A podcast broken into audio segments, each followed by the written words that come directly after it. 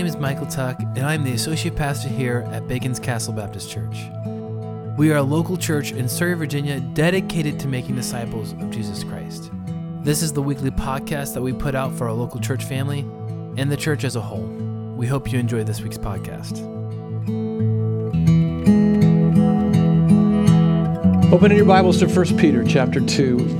You're our guest this morning, and I see some folks that are not necessarily guests, but I've been here a while, so maybe you're not sure what we're doing. We're, we're studying through the New Testament letter of Peter. It's uh, Peter's first letter, although we believe that the Gospel of Mark was um, Mark's recording of Peter's thoughts in, in that gospel. So, but, uh, but this is his first letter. And we're at chapter 2 this morning, and we're going to pick up in our study at verse 11. So these are the words of uh, Sagoyewatha. He'd be known as Red Jacket. I'm only going to try to say that one time. But he was the chief of the synagogue. I think I've told you actually this, uh, this little story before. But a missionary by the last name of Cram, Richard, you'll, you'll appreciate that. His last name was Cram, and uh, he met with the, uh, these uh, the Seneca Indians, and he shared the gospel with them. And when he had finished, uh, Chief Red Jacket said to him, and I quote, If there is only one way to worship and serve the Great Spirit, why do you white people differ so much about it? You have been preaching to the white people around us who are our neighbors. We know them and we'll be watching to see what effect your preaching has on them. If we find that it does them good and they stop cheating us Indians, we will then consider what you have said. What Red Jacket said to uh, missionary Cram is um, that if what you're saying is true, it's going to change people's lives, the people around us, and we're going to be able to see it. And if we see that their lives have changed because of this Jesus that you're talking to us about, then we'll consider your words. I start with that story because I think that's what Peter is going to be saying to us uh, in the next couple of chapters through, uh, through his letter. He's going to be challenging us, just like Red Jacket was challenging the missionary, that people are going to look at your lives. And if your lives are different, then Peter is saying they're going to consider this God that you're talking about. If, if your life is changed and transformed, and, and your life is like that which we all know in our heart our lives ought to be like, then we're going to take note of it. Look at verse 11 in your, in your text. It starts off Dear friends, I urge you as strangers and exiles. Now, Peter's already called us this once at the beginning of the letter strangers and exiles. And he doesn't mean that we're strangers and exiles because we're somehow heavenly creatures and everybody else is an earthbound creature. No, what he's saying is this we belong to the kingdom of God. We do not belong to any earthly kingdom here on earth. We belong to Jesus' kingdom. And at his return, Jesus will realize his kingdom. He's going to be king over all the earth. And so Peter is telling them, hey, we're exiles, we're, we're strangers in the kingdom of this kingdoms of this world because we belong to the kingdom of heaven. We belong to uh, the Lord Jesus' kingdom. We're strangers in the kingdom of America, and the kingdom of Armenia, and the kingdom of Argentina. We're exiles in the nation of Congo and the nation of China or Czechoslovakia or even Chile. We have to resist, everyone, listen carefully. We have to resist conflating the lands we live in with the kingdom of God. They are not the same. I'm going to make a statement here, don't get upset with me, but even the kingdom of Israel, or even Israel, isn't the kingdom of God. If you were here last week, you'll remember God, Peter tells us the king, who the kingdom of God is. He says, You are the nation of God. You're a holy nation. You're a chosen generation, a chosen people. You're a royal priesthood. So in verse 11, he says, Dear friends, I urge you as strangers and exiles in these kingdoms in which you live, to abstain from the sinful desires that wage war against your soul. Conduct yourselves honorably among the Gentiles, so that when they slander you as evildoers, they will observe your good works and will glorify God on the day that He visits. Now, here I think is the theme for the next couple of chapters, not just what I'm going to be saying today. I think this is the theme for the next next chapters in, in Peter's letter, but it's this, and it's verse 12 Conduct yourselves honorably among the Gentiles, so that when they slander you as evildoers, they will observe your good works and they'll glorify God in the day that He visits. Here, I'm going to say that a different way, just so you can get the gist of it. Here's what Peter is saying to them, and by extension, saying to you this morning and myself. He's saying, Live differently, so that your lives convict people, so that in the day when God's Spirit is working, working on them and wooing them and convicting them and drawing them, they'll remember you. They'll remember how your life is, and they will be under conviction, and they will honor God, and they will turn to Him. In other words, what he's saying to all of us that are reading his letter who follow Jesus, he's saying, don't be a stumbling block. He's saying, be a life that helps lead people to Jesus, not someone who stumbles everybody around you. I saw this last night and I included it in my notes. Be a fountain and not a drain. That's exactly what, uh, what Peter is saying to his listeners, to his readers, and to us. Be a fountain, not a drain. I've always felt the weight of this. I don't know if you have or not, but I've always felt the weight of causing other people to stumble. I don't want to make anyone stumble. I don't want my life to be a stumbling stone to others. And I realize that it can be, and, and there's, ne- there's, not a, there's no way that I can control that I never cause people to stumble. But, but I feel the weight of that. You remember Jesus even told us when, when he was walking the earth and teaching his disciples personally, not through the Spirit or not through the Word of God, this is what he said It's better for you to die. It's better for you to die than to lead one of my little ones to, uh, to stumble. So I've always felt the weight of this that Peter's talking about. So, how do I live as a stranger, as in his exile in this kingdom in which I now find myself? And Peter's going to tell us with broad brushstrokes. And he's going to give us two, I believe, two points in how you and I are not to stumble other people, how you and I are to live as strangers and aliens. And, and here, the, here's the two brushstrokes one is what we're not to do, and then one of them is what we are to do. And again, these are big, broad strokes. But here's the first thing what we're not to do. In verse 11, he says, says, abstain from sinful desires that wage war against the soul.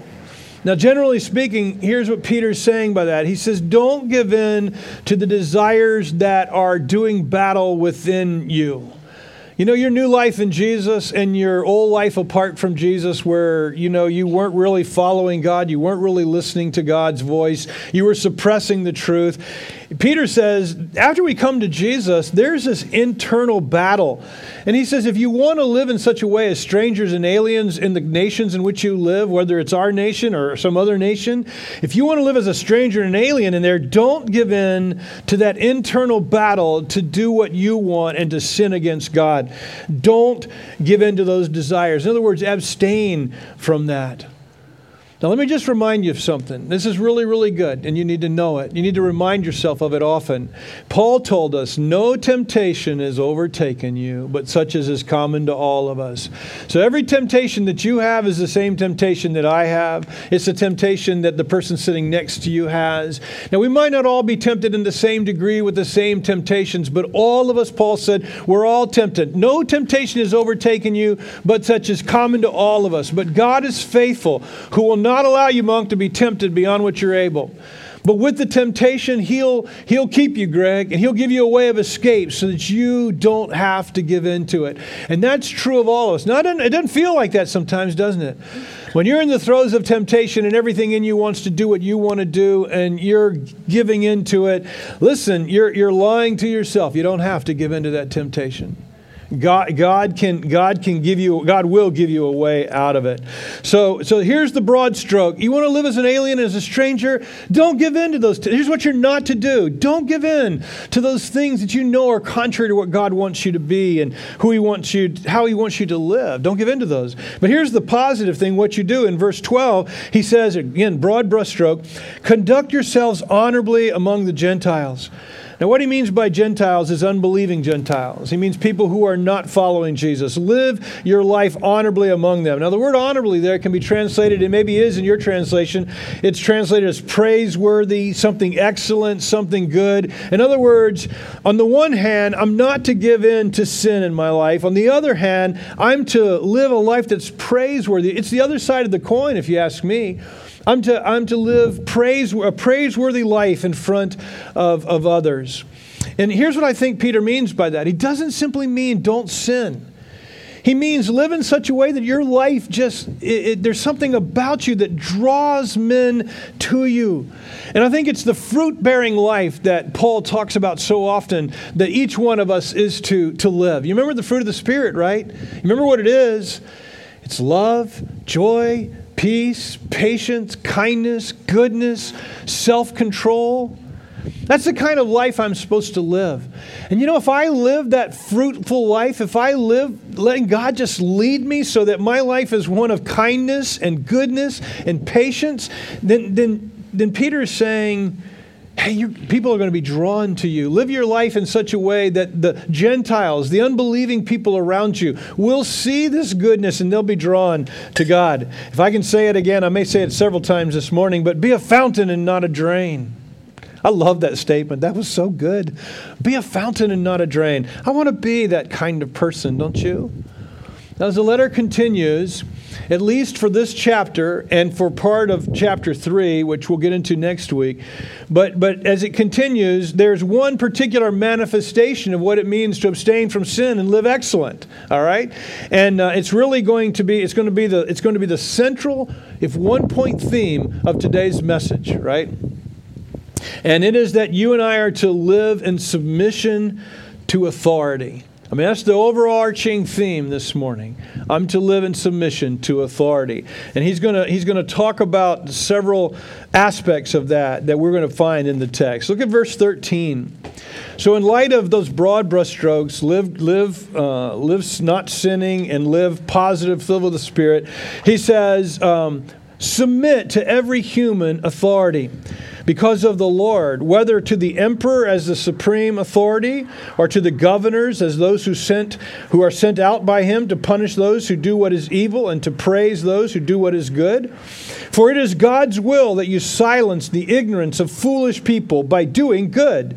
Submit as free people, not using your freedom as a cover up for evil, but as God's slaves. Honor everyone, love the brothers and sisters, fear God honor the emperor. Now, now, like I said, there's a number of aspects of submission that I think Peter alludes to. That this is this is what you and this is what it means for you and me to submit to authority. All right. So I'm going to point them out. If you're keep taking notes, the thing you have kind of gives you an outline to help you follow along. But here's the first one: it's submit to all authority over us, from the least to the greatest. He says, from the emperor, who's the supreme authority within human government, I guess, at their time, but governors. And then he says, every human authority. Obviously, this doesn't mean submitting to evil authority whose demands are evil and contrary to God's desire for us. But Paul is saying to us, and here's something we need to understand that all authority has been established by God family authority, work authority, governmental authorities. They've all been designed and created by God. Now, that doesn't mean that God sanctions wicked husbands or wicked parents or wicked bosses or wicked evil regimes like Pol Pot's regime or Stalin's or Hitler's. I'm, I'm not saying that God sanctions those things, but I am telling you that all authority comes from God. We're living in a day in which, even in our own country, but even all around the world, people are trying to get rid of all authority and say there should be no authority whatsoever. And, and, and, you know, you wonder why would somebody want to get rid of all authority? Well, I think in part is because. You know, the adversary wants us to get rid of all that God has given us, which is good. And authority is one of those things that God has given us, which is good. Generally speaking, here's the point. Generally speaking, the follower of Jesus should be someone who yields to authority over him in whatever realm we find that authority. Yielding to authority should mark us as believing. Now, listen to me carefully. When I come to a yield sign, yield sign, I yield, right? I could blow on through the yield sign, but I yield. Why? Not because, not because yielding is a sign of weakness. I yield because yielding is a sign of my power being under my control. Yielding is not a sign of weakness, everyone. Yielding is a sign that you have power under control in your life. It's a way of saying that it's not about me. And it's not about my authority, but it's about God. And, uh, and that brings me to the second thing that Peter is establishing about authority. And here it is You submit to authority for God's sake, not for your sake, and not for the sake of the authority. You're yielding. God's calling you to submit to authority, to all authority, all human authority. You're to submit because of God, not because of them, and not because of you, but because of them. Verse 13, submit to authority because of God. Verse 15, submit because it's God's will. Verse 16, because we are God's slaves. God uses submission, he says, to silence the unbeliever. Do you see that? It's in the text. For us as freedom loving Americans, this command of God to live in submission to others, it chafes at us. It rubs us wrong. I, I, why should I have to submit to anyone? I am a free creature. I shouldn't have to submit to anyone. But that's the point, isn't it? Live in submission to authority. In this day of COVID 19, I've noticed that there are many intersects of my will with the will of those in authority, and it's provoking and it's aggravating to my life. But I think, again, that's the point. It's not about me, it's not about them, it's about God. That's what he says. God calls me to submit because of him, because of his honor, because of his reputation. That brings me to the third the third thing that Peter says about authority. He says, You submit to authority because authority was created to bring order. Those sent out by him to punish those who do what is evil and to praise those who do what is good. You know, people want to eradicate authority in our world. We, we as believers should be, we're, no, we're all about authority. God gave us authority. God gave authority to our world to help society and culture flourish. I mean, it's a good thing, authority is. And he says, and here God says, hey, I gave authority to punish what's evil and to praise what is good. So whether it's authority in the home, whether it's authority in the church, whether it's authority in the job, whether it's authority in our country, God gave us authorities to help us flourish, to stop wrongdoing. And, uh, but here's the point since all authority is human authority except for God's authority, authority can be bad. It can be evil, okay? Uh, but the reason for the authority is good. God always established authority for a good reason, even though authority can be bad or can want us to do bad things. Number four, we are to show honor. And I don't have these numbers, so I may get the numbers wrong, but we are to show honor to all those in authority. Look at verse 17. Honor everyone, love the brothers and sisters, fear God, honor the emperor. Now, remember, a text always lives somewhere in the Word of God. When you're interpreting the Word of God, you have to interpret it within the context in which we find it. In this context, here's what Peter is saying honor everyone in authority. That's the context. Honor everyone in authority. Love the brothers and sisters. Fear God, who is our ultimate authority. Honor the emperor, who would be the ultimate authority in, uh, in government in those days, but he was a wicked person, bringing all kinds of suffering down on believers. Nero was his name. You know, I imagine most of us watched the debate this past week, or at least tried to. I got through 10 minutes of it and I had to turn it off. And, uh, and the reason I had to turn it off was because as I watched, there was no respect for anyone's authority uh, of either person or of the moderator. That is not how you and I are to be. I'm not trying to make a pass a judgment on anyone. I'm simply saying that should never represent your life, that there's no respect for authority over you. Show respect, show honor to others, especially those who are in authority over us. Now, Peter continues. Look at, look at the text with me. He continues on this subject of submission. He's going to continue in chapter 3 as well, but he continues. But now he's got a specific application to the submission. Do you see it? It's about slaves. Let's look at verse 18. Household slaves, submit to your masters with all reverence, not only to the good and gentle ones, but also to the cruel. For it, bring, it brings favor if, because of consciousness of God, someone endures grief for suffering unjustly. For what credit is there if, when you do wrong and are beaten, you endure it? But when you do what is good and suffer, if you endure it, that brings favor with God. Now, slavery in the Roman Empire was a fact of life when this was going on. Most people could not imagine a society without slaves. 40, 40% or more, they say, of the Roman Empire, the people were slaves. 40%, four out of 10 were slaves. Some people spoke out against the mistreatment of slaves, and there were slave revolts, but there was no such thing as, as an uh, abolitionist movement. There was no concept of a world without slavery. In fact, and listen to this, it would be Jesus and his ethic and his followers who would eventually lead, I believe, an abolitionist movement against slavery. The fate of every slave depended largely on the temperament of his or her master. And masters could punish slaves for real wrongs, or they could punish them for perceived infractions, or just punish them because they were cruel. Sexual abuse of slaves was, was tremendous or great, it was common. Slave work included hard labor, but it also included skilled services like tutoring and, uh, and bookkeeping and managing the person's home. Masters would often slay, uh, free slaves for numerous reasons, including reward for obedience or just out of love for them. Some masters would even adopt their slaves if they didn't have children. They would adopt their slave and make them their son and give them uh, heir to everything they had. There was a wide range of divergence for the slaves, but it all depended on the master. And the master would determine whether a slave would be educated or illiterate, poor or wealthy, or whether they would be abused or comfortable. I don't know about you, but I so wish that Paul or Peter had condemned slavery. I wish somewhere in the Word of God that it condemned it outright, that God repudiated the practice, but it's not there. However, the ethic of Jesus leads us to that conclusion. And like I just said a moment ago, it would be the followers of Jesus who would lead the way to abolition of slavery, both in, both in the empire of, of Great Britain and then eventually in our own country. But that would not come for centuries. And even around the world now today, it's Jesus' ethic that has changed that.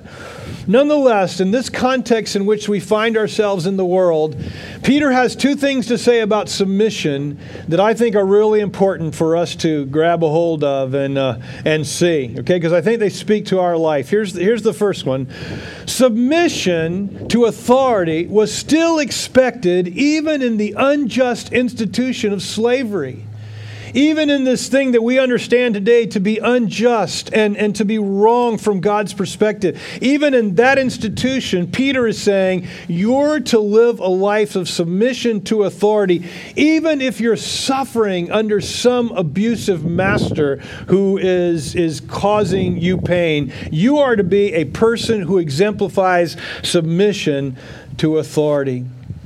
Now, notice again that even in this context, I don't want you to miss it.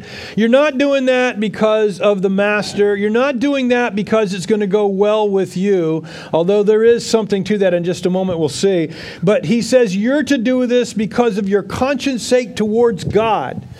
The reason you're to walk in submission to authority, Peter says, is because of God. Not because you agree with them, not because you are a glutton for personal pain and you want to submit to a, an evil person who is causing you pain. No, he says, because your submission reflects on God and your submission speaks to who God is and to your love for God. It speaks to your willingness to trust a God who would even allow such pain in your life. Now, we don't have slavery today, so the closest modern application for us, I would think, would be in the realm of employment. So, if you'd allow me just to, to change a couple of words um, employees, submit to your bosses with all reverence, not only to the good and gentle ones, but also to the cruel ones. As believers in Christ, submission to authority goes with us to work. And, it, and, and, and my submission to my authority at work, whether it be my boss or whether it be my manager, I mean, God is trying to tell us submission even to guys who are not good or women who are not good, who are over us. That says something to the world around us. And I am to practice that kind of submission in the workplace. I, I, am to evidence that and reflect that to the people around me in my work spot. I think that would reflect itself, and I'll, I'll say more about this in just a moment, but, but that would reflect in how I speak about them, what I say about them. You know, we live in such a politically divided uh, time, don't we? Here's one thing I'd like to say to you. I'd like to say to all of us, regardless of what side you're on, there, there is something about submission to those in authority that requires that how I speak and how I treat with honor is evidenced in my life, regardless of what my political views are, regardless of how I think my leadership might be wrong or even evil or unjust. Regardless of that, something about my life should illustrate submission to authority. And that's true in your workplace. Now, listen, we live in a country where you are free to get another job. So listen, if you don't like the job and you don't like your boss, you are free to move and move. But while you're in that situation, there's something about your life that show, should show respect to authority. Now, here's the second thing, and it's, it's, it kind of goes along with that one, but uh, submission was still expected even when I'm personally treated unjustly. Not just in evil institutions does submission need to be shown, but even when I'm personally sh- being treated unjustly, Peter says, there's something about your life as a follower of Jesus that it ought to illustrate that you are still somebody under authority, that you still submit to those who are over you. Now, when Paul addressed this subject of slaves and, and masters, I mean, he spoke to the slaves like Peter did, but he also spoke to masters, and he said, Listen, you're, you're a Christ follower, and there's your mastery, you're, the fact that you're the master over a slave, it has an effect on how you treat people who are under you, right? So I, I would say that to bosses, etc. But, but my point here, Peter's point here, is that even when you suffer unjustly, your life should represent a person under authority and one who is submissive. Why? Again, because it reflects on God. Verse 19, read it with me again. For it brings favor if because of consciousness of God, because of your relationship and your love for God, you you don't you don't respond to unjust suffering. He says, man, it reflects on God. Someone endures grief from suffering unjustly. For what credit is, if, is it if when you do wrong you are beaten, you endure it? But when you do what is good and suffer, if you endure it, this brings favor with God. So here's what Peter says to them. You know, if you do wrong and you and you reap you reap from your wrong behavior and actions, he says that's one thing. He says, but if you're suffering and you've done nothing wrong, notice what he says. Man, it it it brings favor with God. God, God, God appreciates that. God notices that. God sees it when you suffer and you're suffering unjustly. The message translates that verse like this This is what counts with God. God sees it. Here's, here's what I think Peter's trying to say to us that in the kingdom to come, or in God's kingdom and in God's economy, God sees it when you and I are suffering unjustly but because of His sake, because of His reputation, because of your relationship with Him, you live a life of submission to authority. And your life is not one who demonstrates rebellion. He says this is what it shows. It shows something, it shows something about God, and God notices it, and God is going to reward it in His kingdom. Now, you know, why does that find favor with God? Why is God going to reward that in some way? Um, you know, uh, I thought about this. If you haven't voted yet, when you go to vote, there's going to be two amendments on the ballot. And one of the amendments, they have to do with the Virginia Constitution. One of the amendments on the ballot is that if a man or woman has served in, uh, in our armed forces, state or, or federal, and they are injured, so they're 100% disabled, we're, we're changing the Constitution, if it passes, to amend it to say that we're going to give them their car fees for free. Their titles, their car titles, their car taxes. We're, we're going to give that to them if they've been injured and they're 100% disabled because of their service to our country. Why do we do that?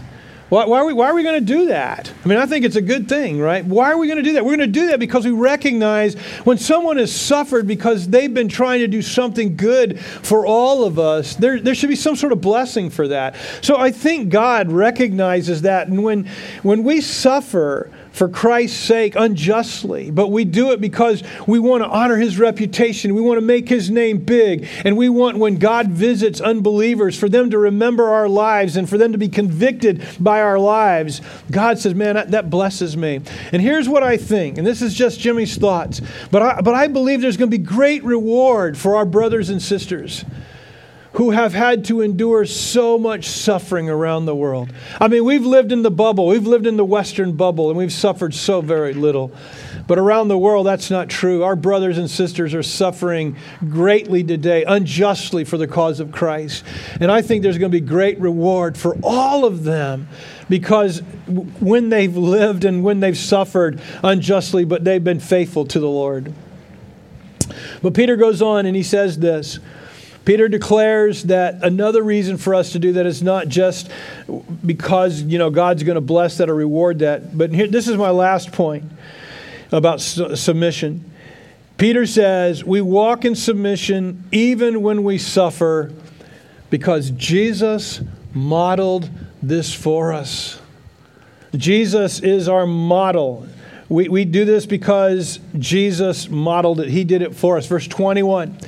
For you were called to this. To what? To suffer, because Christ also suffered for you, leaving you an example that you should follow in his steps. Without a, without a doubt, Jesus is our supreme model. I think I, would like to hope that you'd say he's my model because I follow him. And, and, and Peter says he's our supreme model, and so we're to follow him in this realm of submission, even though as he submitted, he suffered greatly. I don't know if you're tracking with me at all. Maybe your mind's jumping ahead, but if it is tracking with me, maybe you thought of this verse. It's in Philippians. And it's talking about you and me, and it talks about Jesus, Jesus, and it says, "Live like this because of Jesus."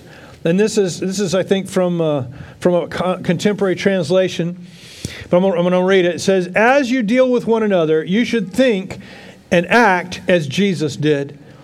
In his very nature, he was God. Jesus was equal with God, but Jesus didn't take advantage of that fact. Instead, he made himself Nothing. He did this by taking on the nature of a servant. He submitted himself. He was made just like human beings, just like us. He appeared as a man. He was humble and he obeyed God completely. And he did this even though it led to his death. Even worse, he died on a cross. But God highly exalted him and gave him a name that is above every name. Jesus never did anything wrong, everyone. He, he, never, he never failed the Lord. He didn't merit the treatment that he got, but he submitted himself. He submitted himself to the authority over him, even to the point of death. And when he was submitted to the authority, remember how Pilate said of Jesus just before he crucifies him? He says, There are no grounds for charging this man. I can find nothing wrong with this man. So Jesus is suffering unjustly, and yet he did so for us. It is for these reasons that Peter instructs all believers. Again, verse 21 For you were called to this because Jesus also suffered for you, leaving you an example that you should follow in his steps. If the world is watching us, then they they should see Jesus. You know why? Because we're watching Jesus and we're trying to be like Jesus and we're trying to follow him. I know most of you know this story, but back in the 1800s, Charles Sheldon delivered a series of messages to his church in Topeka, Kansas. And he, he'd made a story out of his messages that he preached week after week. And, uh, and in these messages, he spoke about a community of believers who began to model their behavior in their lives after the character and walk of Jesus. And his text was this one, 1 Peter 2.21. And his sermons were compiled into a book that you know. It was called called In His Steps. And the question that these believers in this community began to ask themselves before everything they did, and he challenged everybody in their church to, to do, he challenged everybody to do this. They would ask the question, What would Jesus do before everything that they did?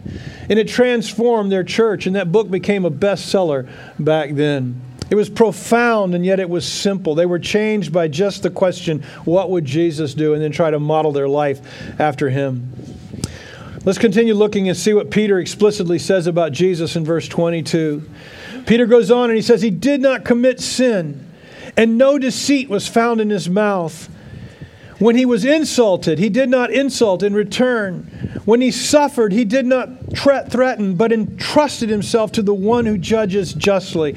So, so you remember the two broad strokes? Let's go back to the two broad strokes back at the beginning. You remember them? The first one was abstain from sin. Notice what it says, Peter says about Jesus in verse 22. He did not sin. No deceit was found in his mouth. Jesus never sinned.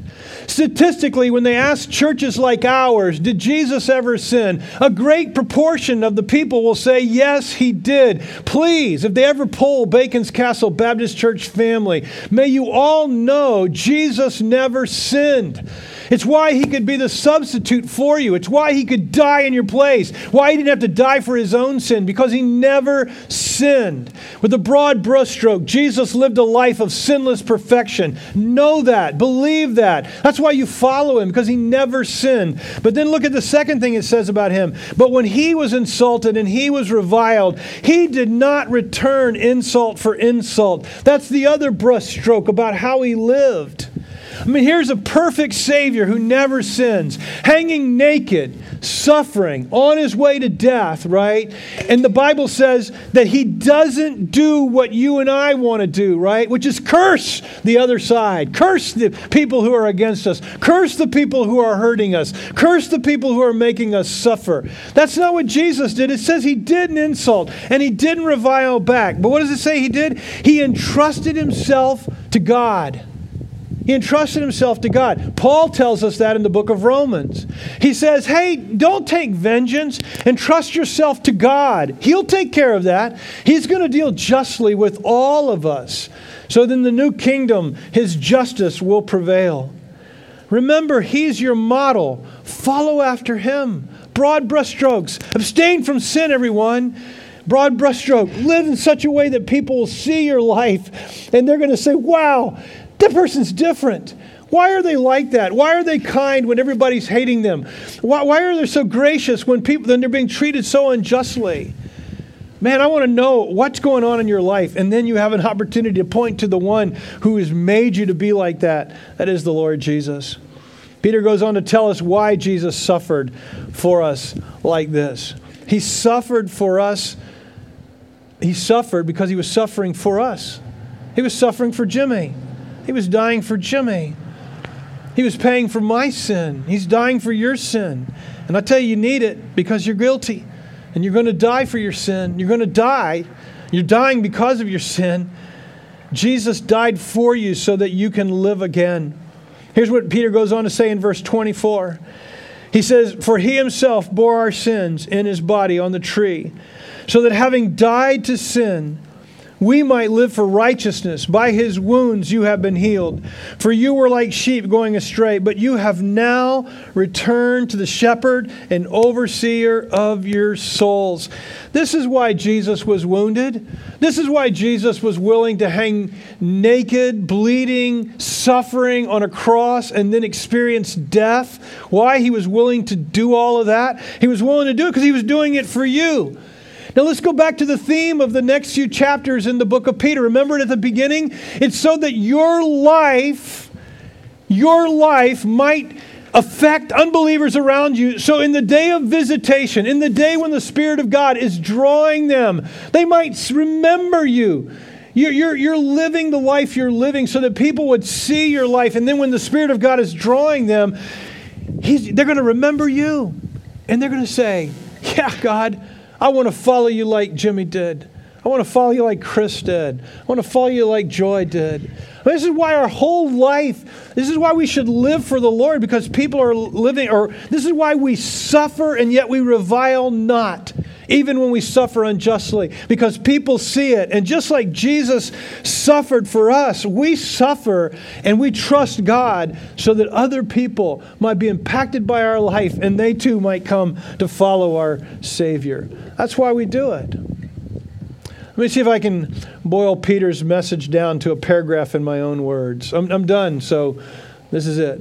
But I want to boil it all down for you in my own words. Here, here's what I've been trying to say through all those many words. I need to recognize, this is what I think Peter's message is in these verses. I need to recognize that I belong to a different kingdom. And in the kingdoms of this world, I'm a stranger and an alien. And I need to live in these kingdoms in a way that helps the people of these kingdoms learn about my king and about his kingdom. And I do this by not sinning and living the life that Jesus lived in kindness and in grace. And one specific thing that God wants me to do and live is He wants me to live in a submitted to the authorities over me because He's going to use that to draw men to Himself. I do that for God, even if it means I suffer. And I suffer knowing that Jesus modeled submission and suffering for me. I do it for others. So I may not like a law, but I'll obey it. I may not appreciate the person in office, but I will honor the position. I may not like the direction of the nation I'm living in, the direction it's going, so I pray for God's intervention for that nation. I will submit to God first and to all human authority, even if it means I suffer doing so, and I will respond even as He responded when He suffered. I think that's the message of Peter. Would you bow your heads with me? And this is the point of. Um, and this is the point of response to the Word of God. And actually, when you leave here and then this afternoon and the days to come, is the response if you meditate on these things, if you read over the text and think back through what I'm saying, that'll be the time of application. But in this moment, while you've been sitting under the Word of God, and my understanding of it, presenting it to you. If God is speaking to you, if God is putting his finger on something, if you're suffering and you're wanting to just return evil for evil, if you're struggling with submission to authority, whether it's at home, young people, or whether it's at work, or whether it's in, in the context of our political leadership, I just urge you today to reaffirm your submission to authority. Not because of them, not because of you, but because of God. Because you love Him, because you want to follow Him, because Jesus left you an example, a model for us. Would you just take a moment? I'm going to be quiet for just a few seconds and, and just, would you just talk to God about anything that's on your heart that God may have touched in your heart today? Father God, I just, you know, I just want to tell you, I want to be a man under authority. I want to be a man submitted to authority because of Jesus, because of you. I want my life, Lord, not to be a, a drain, but a fountain to the lost people around me who don't know you, who you love, and you desire for them to come to faith and trust in you. Father, I want, I want my life, and I know my brothers and sisters want their lives also to do that. Lord, teach us how to walk in, in authority, how to walk submitted to authority, to all human authority over us. Lord, it's complicated at times, and you know we we're not sure, especially when when authority is asking us to do things that we know are evil and wrong. We're not supposed to submit to them because you're our highest authority. So it's it's not always cut and dry. But Lord, I pray that there'll be something about us, Lord, that shows that we are people under authority, even if it we mean, even if it means we suffer. And then, God, would you just use our suffering, even as you use the suffering of Jesus to save us? Lord, would you use our suffering to save others? And by that I mean, Lord, to, to convict them, to bring, uh, to bring prodding. Uh, to bring the prodding of the Spirit, Lord, to a place of fruition in their lives. So, Lord, use our suffering. We pray this all in Jesus' name. Amen. Thank you so much for listening this week.